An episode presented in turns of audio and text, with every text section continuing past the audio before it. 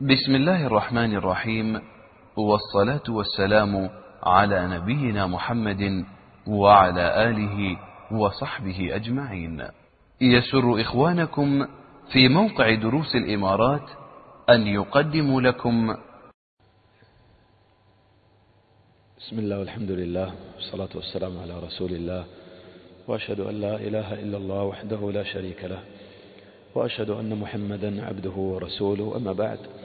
فلا نزال مع المحاورة بين ذلك الرجل الملحد وصاحبه الذي ينصحه لله بعد أن بين له زيف الحضارة المدنية وأنها حضارة ظاهرها مزخرف وباطنها خراب وبين له عظمة دين الإسلام وأن تأخر المسلمين في دينهم ودنياهم لا يعني هذا الطعن في دين الإسلام. قال هذا الملحد لصاحبه لقد صدقت فيما قلت ولكن لي على هذا المذهب أصحاب مثقفون ولي على هذا الرأي شبيبة مهذبون قد تعاقدت معهم على التمسك بالإلحاد واحتقار المتمسكين بدين رب العباد. قد أخذنا نصيبا وافرا من اللذات واستبحنا ما تدعو إليه النفوس من أصناف الشهوات فأنى لي بمقاطعة هؤلاء السادة الغرر. وكيف لي بمباينتهم؟ وقد اتصلت بهم غاية الاتصال. فالآن يتنازعني داعيان. داعي الحق بعدما بان سبيله واتضح دليله وداعي النفس والاتصال بهؤلاء الأصحاب. المنافي للحق غاية المنافاة. فكيف الطريق الذي يريحني ويشفيني؟ وما الذي عن هذا الأمر يسليني؟ فقال له صاحبه الناصح ألم تعلم أن من أوجب الواجبات وأكبر فضائل الرجل اللبيب أن يتبع الحق الذي تبين له ويدع ما هو فيه من الباطل. أن يتبع الحق الذي تبين له ويدع ما هو فيه من الباطل وخصوصا عند المنازعات النفسية والأغراض الدنيوية. وأن الموفق إذا وقع في المهالك طلب الوسيلة إلى تحصيل الأسباب المنجية. فهذه الشبهة التي ذكرها هذا الملحد بعد أن تبين له الحق أنه مع أصحابه قد تعاقدوا على الإلحاد واحتقار المتمسكين بالدين وأنه اعتاد على هؤلاء الأصحاب ويصعب على نفسه أن يفارقهم. فهذا في الحقيقة من الأسباب التي تجعل الإنسان والعياذ بالله يصر على الباطل من إلحاد أو معصية أو غير ذلك. وأنا أذكر مرة امرأة اتصلت كانت تبكي على بنتها اكتشفت أن ابنتها ألحدت والعياذ بالله. ملحدة تنكر وجود الله ولا تؤمن بالنبي ولا بالقرآن. فلما حققت معها في الموضوع إذا بالسبب أنها تعرفت على شاب في الجامعة وحصل بينهما علاقة ومحبة ف... وكان هذا الشاب على فكر الإلحاد والعياذ بالله فتأثرت به هذه البنت واتبعته على ذلك. فهذا لا شك من الأسباب. وتأمل في قول الشيخ بن سعدي رحمه الله تعالى هنا عن هذا الملحد أنه لما تمسك بالإلحاد في المقابل كانوا يحتقرون المتمسكين بدين رب العباد. وهذا كثير في الملحدين. لأنهم يجدون أن أعظم من يبين ضلالهم وزيف دعوتهم هم أهل الحق أهل الإسلام الحق. ولذلك يسخرون بالمتمسكين بالدين. والإلحاد معناه وحقيقته أن يتحرر الإنسان من كل شيء من كل قيد بل يتحرر من الواجبات الشرعية ويتحرر من من حدود الله فيقع في الشهوات يفعل ما يشاء. ولهذا يحتقرون أهل الدين الذين يأمرون بالمعروف وينهون عن المنكر ويحذرون الناس من المعاصي والشهوات. وقال له هنا في كلامه أن من أوجب الواجبات وأكبر فضائل الرجل اللبيب أن يتبع الحق الذي تبين له ويدع ما هو فيه من الباطل وخصوصا عند المنازعات النفسية والأغراض الدنيوية. فماذا ينفعك هؤلاء الأصحاب؟ فإذا جاءت مثل هذه المنازعات النفسية أصحابي ماذا سيقولون عني إذا تركتهم؟ فعلى الإنسان أن يعرف حقيقة هذه الدنيا وأن هؤلاء الأصحاب لن ينفعوه أبدا. وإذا اتبع المسلم الحق وترك هذه المنازعات النفسية وترك ما هو عليه من ضلال وباطل الله تعالى يضاعف له الأجر. كما قال الله تعالى عن أهل الكتاب قال ولقد وصلنا لهم القول لعلهم يتذكرون الذين آتيناهم الكتاب من قبله هم به يؤمنون. وإذا يتلى عليهم قالوا آمنا به إنه الحق من ربنا إنا كنا من قبله مسلمين أولئك يؤتون أجرهم مرتين بما صبروا. بما صبروا على ماذا؟ على مفارقة دين قومهم. ليس من السهل أن يفارق الإنسان دينا نشأ عليه وتربى عليه ومضت عليه عشرات السنوات وهو على هذه العقيدة أو هذا المذهب أو هذه الفرقة. هذا من الصعب على النفوس بلا شك. لكن من وفقه الله تعالى سهل له الأمر ولم يبالي بمفارقة أصحابه أو قومه أو عادته ويتبع الحق ويقذف الله تعالى في قلبه محبة الحق ويعينه على نفسه الأمارة بالسوء. فتأمل كيف قال الله تعالى في هؤلاء أولئك يؤتون أجرهم مرتين بما صبروا. فكذلك الذي تنازعه نفسه فيترك هذه المنازعات النفسية ويتبع الحق أينما كان فهذا يضاعف الله تعالى له الأجر. ثم قال له أما علمت أن من نعمة الله على العبد أن يقيض له الناصحين؟ الذين يرشدونه إلى الخير ويأمرونه بالمعروف وينهونه عن المنكر ويسعون في سعادته وفلاحه. وهذه من أعظم أسباب صلاح العبد في الدنيا الرفقة الصالحة. كما عرفنا من أعظم أسباب الوقوع في المعاصي أو البدع أو الإلحاد أو الكفر مخالطة أهل الباطل. فالنفوس ضعيفة والشبهات خطافة. ولهذا الله تعالى يقول قل أندعو من دون الله ما لا ينفعنا ولا يضرنا ونرد على أعقابنا بعد إذ هدانا الله. كالذي استهوته الشياطين في الأرض حيران. انظر حال الذي يبتعد عن الإسلام أو عن الحق عن طاعة الله عن عبودية الله حيران. له أصحاب يدعونه إلى الهدى ائتنا. قل إن هدى الله هو الهدى وأمرنا لنسلم لرب العالمين.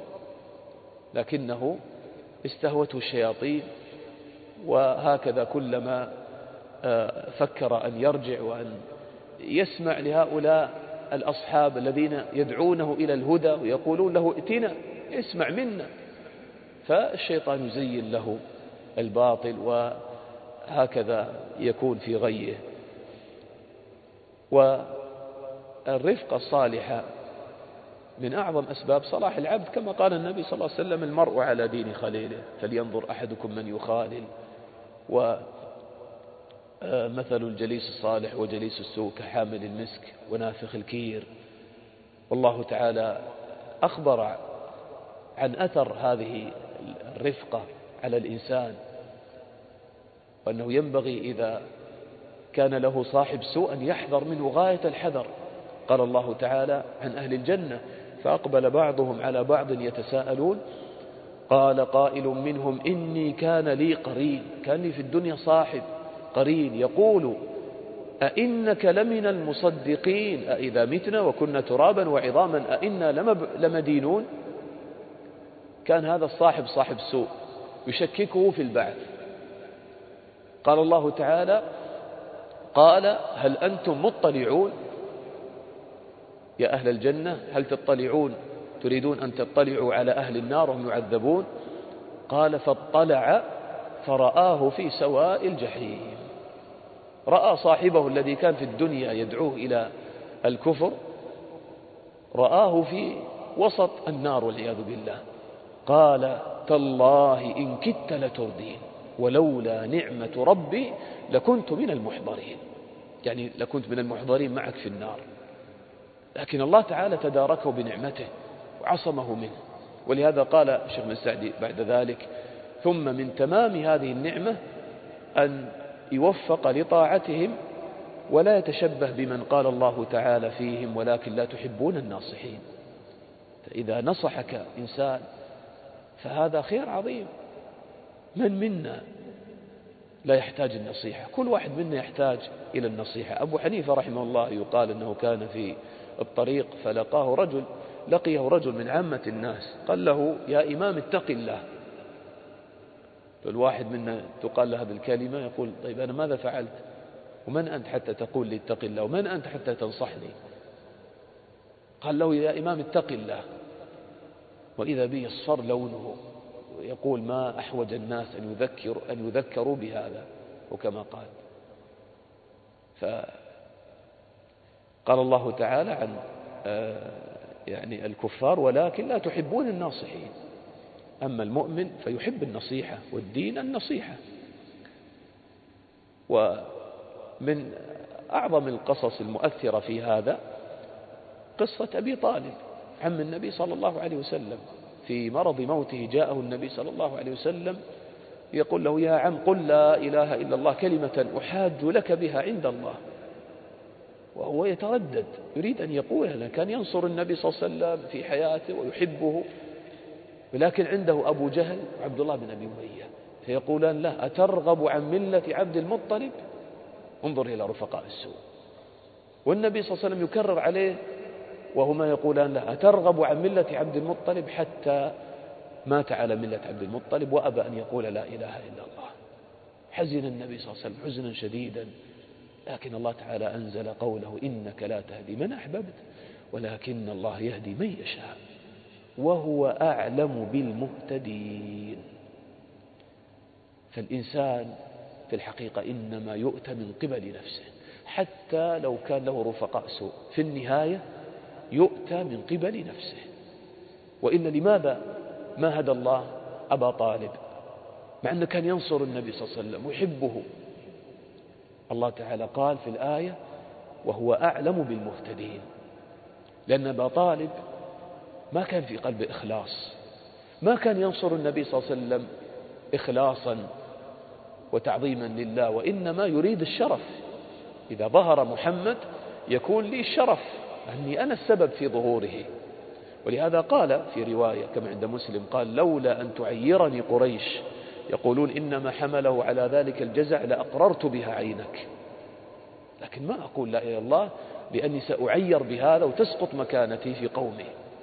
فتعبد قلبه للسيادة والدنيا والعلو فيها فلم يوفق. لكن من علم الله في قلبه الخير وأنه يريد الهدى يهديه الله تعالى. حتى لو كان في وسط الأشرار. فالله تعالى ينتشله منهم ويوفقه لهداه.